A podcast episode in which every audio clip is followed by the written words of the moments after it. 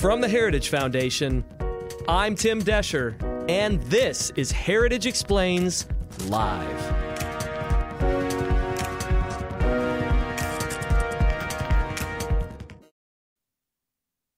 As the situation in Ukraine continues to escalate, there are so many questions being asked. So we wanted to take them head on. What is at stake there? Is Russia going to invade? What happens if they do? On this episode of Heritage Explains Live, we talked with Robert Wilkie. He's the former U.S. Secretary of Veterans Affairs and the Undersecretary of Defense during the Trump administration. He's now a visiting fellow here at the Heritage Foundation, so we're so lucky to have him join us on this episode of Heritage Explains Live. Just wanted to give you a quick plug here, though. If you want to see this conversation happen on video, we're going to link to it in the show notes. You can log on to YouTube or Facebook and see it happen there. So without further ado, let's roll the interview, John Popp.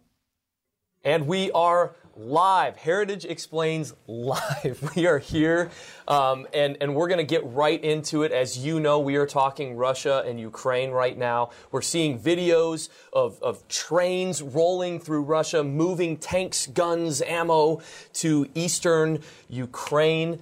It's uh, looking very similar to the footage, some of the footage we saw back in 2014 when Putin moved troops into Ukraine and then annexed Crimea, which was a huge deal under the Obama administration.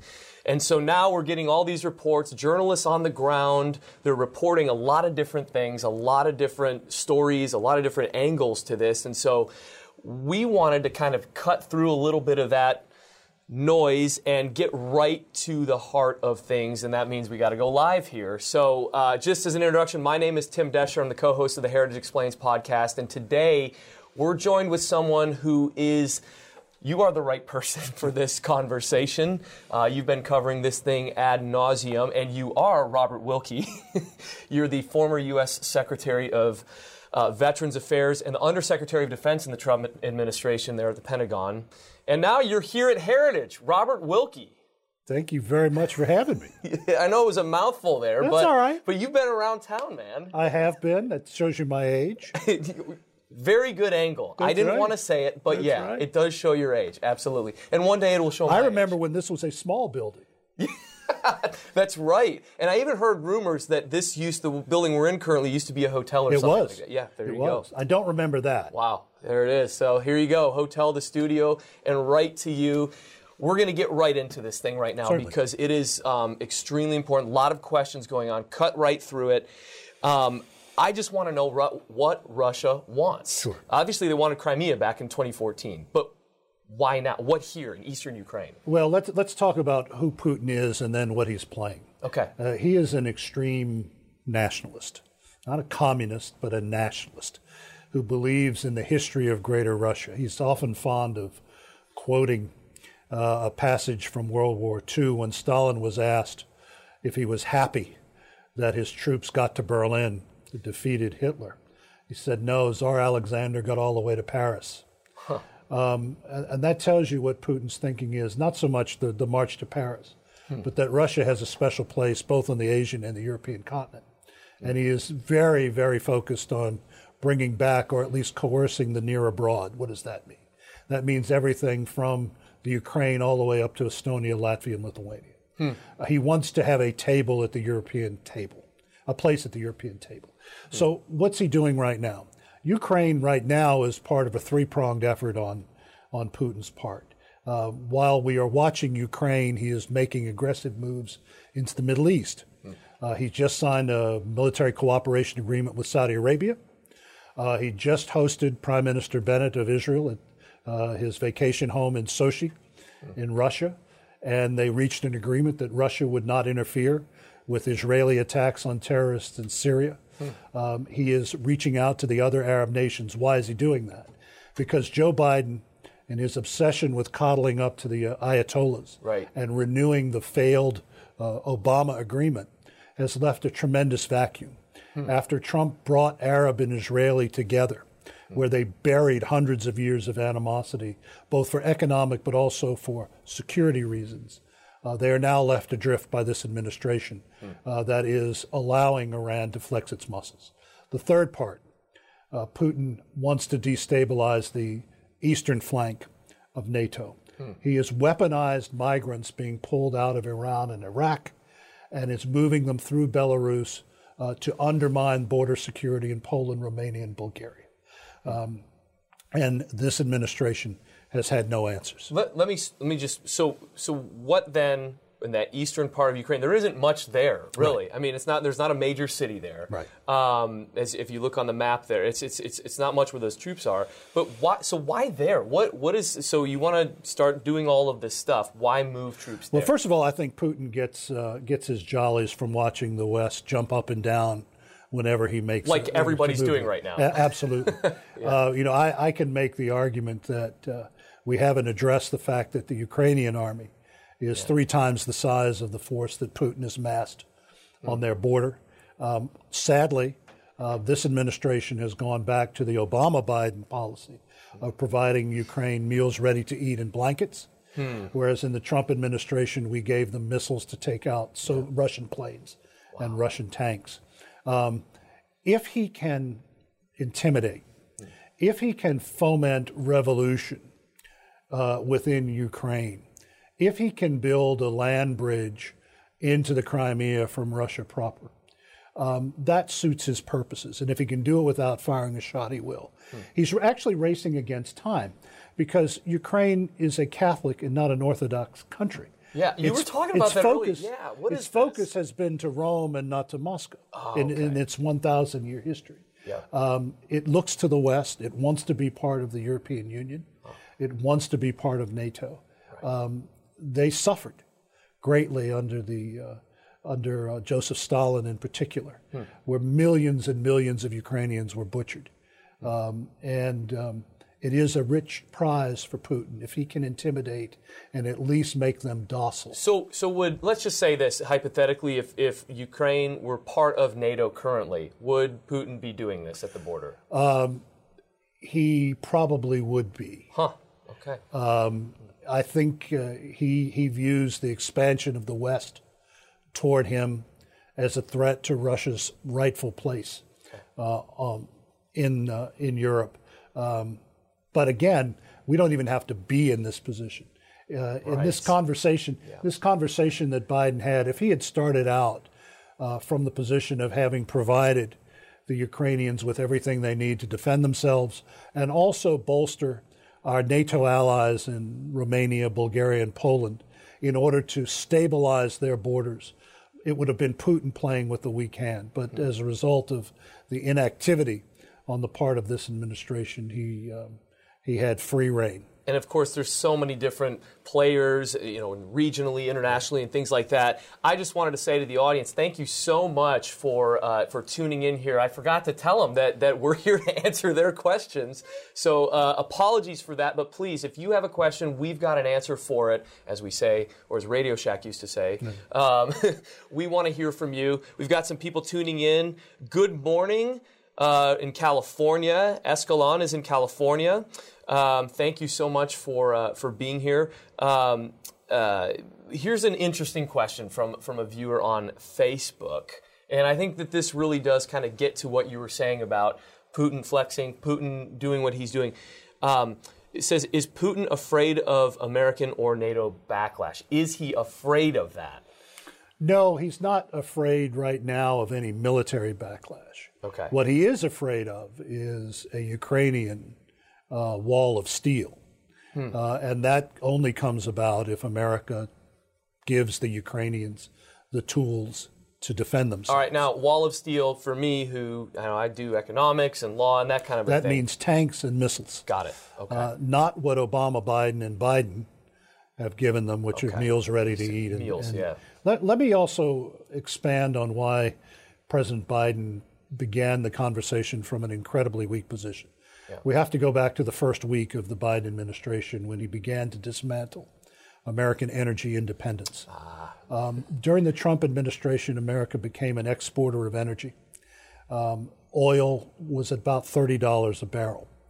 Uh, Putin pegged his budget on oil being between 90 and 100 dollars a barrel. Yeah, wow. um, Trump deep sixed that. Hmm. But when Biden killed American energy independence, oil soared in terms of its prices.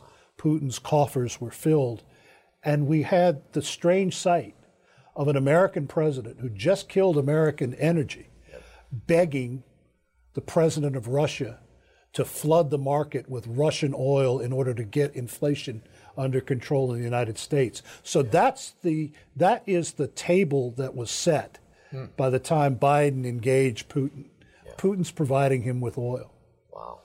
And that is a is a massive, yeah. massive issue with the, the Nord Stream 2 pipeline, right. which we constantly hear about, and we're going to yeah. talk about that. But I wanted to, to get to uh, another Facebook viewer, and, and this goes to setting context a little bit more. Why is Ukraine important uh, on the you know the world stage. What sure. what is what is Ukraine's role here? U- Ukraine has a, a, very interesting history in its relationship with the Russian Empire, and then later the Soviet Union. It's a Catholic country. Yep. It's not an Orthodox country. Um, during the 1920s and 30s, uh, as Stalin uh, moved to destroy most of the farming communities of Ukraine and take them over. He butchered millions. Mm. But Ukraine was the breadbasket of the, the Soviet Union. Mm. Uh, in fact, that's what Hitler drove to first during Operation Barbarossa in mm. May of 40 when he, 41 when he invaded uh, the Soviet Union. He went to Ukraine because not only was it the breadbasket of the Soviet Union, but it is the home to incredible mineral wealth, hmm. uh, precious metal wealth. Uh, Putin sees that and access to those resources is vital for sustaining the Russian state. Yeah. It's, it's, it's really fascinating as you, as you go through that and you see now where Ukraine is and how they are lobbying to you know, be a part of NATO, be a part of the EU, as you had mentioned before. Talk just a little bit about some of, uh, of, of what our role should be in that, right. it, America's role should be in that how, how close should we be playing to this? Is this something we want to happen? Is this something that we're just kind of sitting back and watching happen?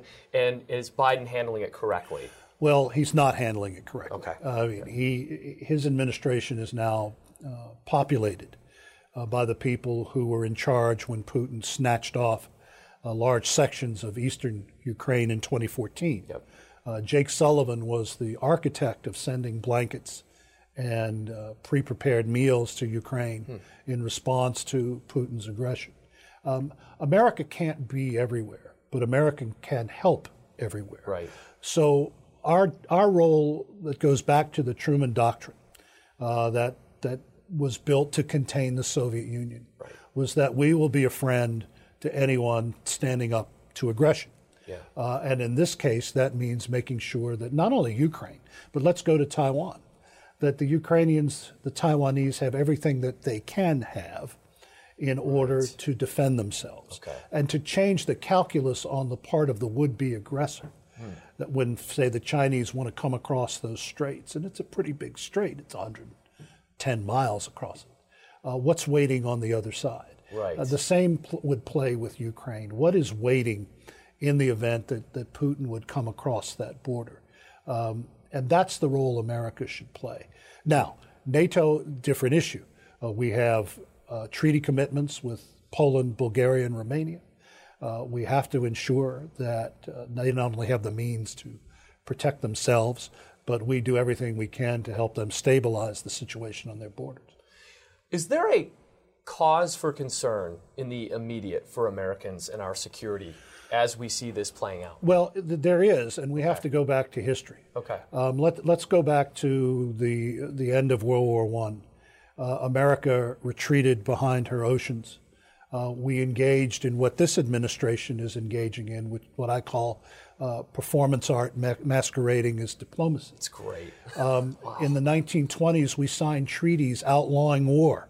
Yeah. Uh, we signed treaties that destroyed the United States Navy.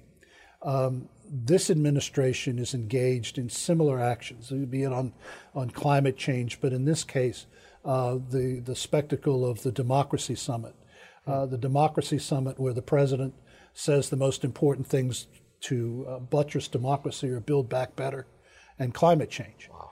Um, domestic pro- domestic a, a domestic program, a, and and not wow. bringing to this summit the people who are suffering, hmm. uh, people from Taiwan, people from Hong Kong, people from Venezuela and Cuba, hmm. and and again going back to the other to the 20s and 30s, the dictators marched.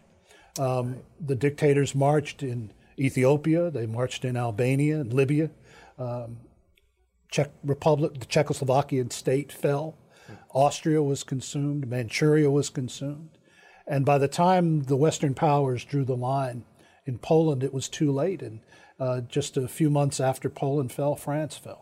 Hmm. Um, so we've seen this act, and all historical analogies are imperfect. Uh, but uh, we're again entering into a phase where the dictators are marching, and I use the dictators as the Iranians, uh, the Russians, and the Chinese. Right. Um, and we don't have a coherent response. Wall Street Journal said three days ago that in the case, certainly in the case of Russia and Iran, they do not take President Biden seriously. Well, it looks like they're they're acting that way. As we saw, uh, they had a summit recently between Russia, China, and Iran. Those those three names are very right. very real, very scary yeah. in terms of their views towards America. Um, so is this is this part of that of what they kind of were discussing there? Would this be part of the vision and what's right. what's happening? well, it's an interesting alliance because historically yeah. you've got three nations that have in the last two three two thousand years have been at war with each other in, in some form or another. Yeah. And when things get get tough, I'm sure one of them will be thrown over the side. But right now they are enjoying the spectacle of having America try to uh, maneuver uh, across the world in response. It's become really uh, diplomatic and military whack a mole hmm. um, because there is no grand strategy on the part of this administration. Uh, they've gone back to the uh, Biden directive of don't do stupid stuff, uh, which is not a way for the world's greatest power to function. Uh, I'm, I'm sensing a little bit of theme here, walking and chewing gum at the same time. And Linda, Linda on YouTube just asked, "Why?" This is great, Linda. It's a great question. Why are we protecting other nations' borders and we do not protect our own border? Well, that I tell you, that is the profound um, uh, observation that we are concerned about Poland. Thanks, Linda. Profound. That's that's see. Profound. Uh, sublime is even a better word. um, we are we are now concerned about protecting Poland. Well, we're not, um, because Biden hasn't moved in that direction, but he's making noises hmm. that we have to protect the borders of Ukraine and Poland, Romania, and Bulgaria. And yet at the same time, uh, we see the flood coming across the southern border. All of the Trump era protections are gone. We have no idea who's coming across that border. Hmm. And the same logic would apply that Putin is weaponizing migrants to destabilize countries. Hmm. And we are seeing the destabilization of the American border as a deliberate uh, policy choice uh, on the part of this administration. And you've, and by the way, I'm not a very smart person, but I can walk and chew gum at the same time. I bet you can too. That's right. And, and that would mean I bet President Biden could do that as well. You know, even President Biden could do that. You know, um, and that was a joke, of course. But I, I wanted to pivot to something here. Can you explain why Americans should care? And this was on Facebook, by the way. And thank you so much, folks, for for driving this conversation. We really are pressing into it uh, a really serious issue here. Um, you know, explain a little bit more as we say we we shouldn't focus on this issue. If they invade, they invade. Right. Okay. And and you know, it's not a direct threat to us at this right. point. You know, and, and you were hinting at it earlier, but just dig a little right. bit more into that. So we're, we're looking at the, the, the table being set for the, the next part of this century hmm. uh, for the United States uh, where we have hostile powers who have access to the global commons. So, what do I mean by that? Hmm. Uh, it really goes back to Thomas Jefferson. Thomas Jefferson's strategy, hmm. even for a young country, was that the United States would protect the global commons to preserve a world order free for commerce. And in so doing, he sent the entire United States Navy, six frigates, to the Mediterranean to take out the Barbary pirates who were demanding ransom from American merchantmen oh. entering the Mediterranean. Now the global commons means cyber, uh, they mean space, the air, as well as the sea lanes. So let's look at what we would be dealing with if Putin were to to win, uh, cow um, Eastern Europe. He would have the pipelines running into Western Europe. Our our great trading partners. Uh, he would hold them hostage. And then if a crisis occurred, they would have to choose between being warm in the winter or supporting the United States. Hmm. Uh, that's not a kinetic thing, right. uh, but, it, it, but it is very real. And let's look at, at Taiwan.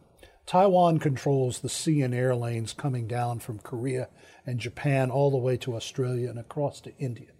If the Chinese were to control that, they would control the most important sea lanes and air lanes on the planet, where the large majority of our commerce trans uh, goes through. Hmm. So it's it's what happens beyond. If um, if we don't give people the tools to respond, then we are faced with very hard kinetic choices down the road. It was the choices that uh, the British and the French tra- faced uh, they didn't respond. I'll give you a quick story. Mm. So Hitler, Hitler is faced with the, what they call the demilitarized Rhineland, which was the, the industrial one of the industrial centers of, of Germany.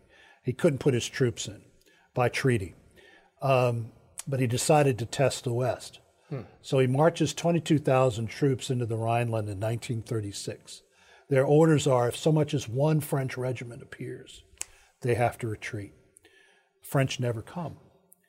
Uh, Hitler occupies the Rhineland, then he next moves Austria, yep. then the Czech Republic, Czechoslovakia, then, and then Poland, and then France. Again, the analogies are, are imperfect, but this time we are dealing with three players who are trying to change the global calculus, and it's as much commerce as it is kinetic. Sure. Um, they all want to see the United States replaced. Yep. China is not shy about that. Right. This our press secretary in the White House says we're in a competition. The People's Liberation Daily says China is at war right. with the United States. Mm-hmm. And it goes back to, I hate to mix all these nationalities, but you and I were talking. yeah, yeah, Golda Meir said something very, very profound. Former uh, former leader of former, Israel. Former prime minister, late former prime minister of Israel. Israel. Yep. She said, "When somebody tells you he wants to kill you, believe it." It's it's so funny. It's so good. Uh, and and as as we're going through all this stuff, it's it's you know energy, energy, energy, oil, oil, oil. You know, Western Europe, they're going to be relying potentially, potentially relying on an enemy to provide, and and yet here we are, throttling our incredible resources that we have here right. at home, right. and begging, like you said, begging. Right. Somebody who that's their end, that's their play, that's yeah. their move. Yeah, it's interesting. The, the We're national, giving them their move. the National Security Advisor said the other day after the conversation between President Biden and Putin that well, there's no energy flowing. Yeah. Well, first of all, well then why'd you give them permission to build it? And once that energy starts to flow, does anyone believe that the new socialist chancellor of Germany, in the middle of a European winter, would cut off energy supplies to his country coming from Russia. Hmm. That, that's what the Germans call cloud cuckoo land. that's right. Give us, as, as and, and, folks, thank you so much for contributing and uh, for being a part of this. And as, as we come to a close here, I wanted to, to give you a chance. Yeah. To correct the record, you're in the Oval Office now, right. and you're talking with President Biden what is the next best step? I love asking this question yeah. because here we are, and like right. you said, la la land. Cuckoo. Well, yeah. Well, first of all, that would be very hard. But let, let me let me let me set the stage. Yep. Um, uh, I, have sounded alarm, uh, not alarmist, but realistic. Yes. Um, the United States is the greatest power on the planet. That's not hyperbole. We have tremendous assets. Um, we have faced down the world's most uh, vicious regimes in our history, and the graveyards are full of people who underestimated the United States. Um, we have uh, enormous resources. China is not invincible. In fact, I would argue it's pretty fragile. Uh, Russia is, from day to day, the, it's an economic basket case, and the Ayatollahs are afraid of their own people. Uh, the, the, the goal of American diplomacy has to be to, to contain these people and let the systems, as the Soviet Union did, uh, collapse from inside, hmm. have it collapse in on itself. And, and, and we can set the stage as we did um, from 1945 uh, till 1991, 1989. Um, so if I'm in the Oval Office, I, it is a strategic imperative that the United States once again return to energy independence, hmm. where we are not uh, beholden to any other power, where we can provide our allies, uh, the Europeans, uh, our Asian allies, with the energies, energy that they need. The second thing is we become once again, as we did under Franklin Roosevelt, who had to drag an isolationist America into the realities of the second part of the 20th century. That's right. We can become the arsenal of democracy. As Churchill said when he asked Roosevelt for help, give us the tools, we'll finish the job. Hmm. We can do that. We can set down markers. Um, but the problem that this administration is that it is populated by people who don't believe that we are that exceptional nation. Hmm. There are many people in this administration um, who really believe that the United States historically yeah. has been the cause of so many of the world's problems. Hmm. And if you start from that premise, you start from a very weak uh, position vis a vis Vladimir Putin or Xi Jinping or any of the Ayatollahs. Well, Secretary Wilkie, uh, ending on American exceptionalism is a great place to end, a great reminder to our audience who they believe America is exceptional as well. I, I, know that for a for almost almost a fact. I don't know you personally, but I can tell from your questions and your interactions. So, uh, really appreciate you bringing it back Thank to us, bringing us up on this, and we're going to have you back because I know this thing is going to develop. Yep. And uh, as it does, you will be here. well, it's Hopefully. my pleasure, and I thank the folks for watching. Yeah, thank you all so much, and we will see you next time.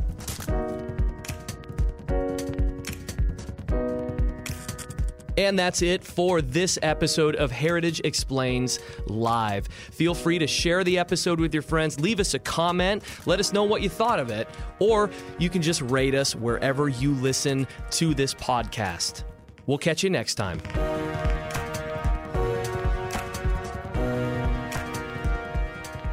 Heritage Explains is brought to you by more than half a million members of the Heritage Foundation. It is produced by Michelle Cordero and Tim Doescher with editing by John Popp.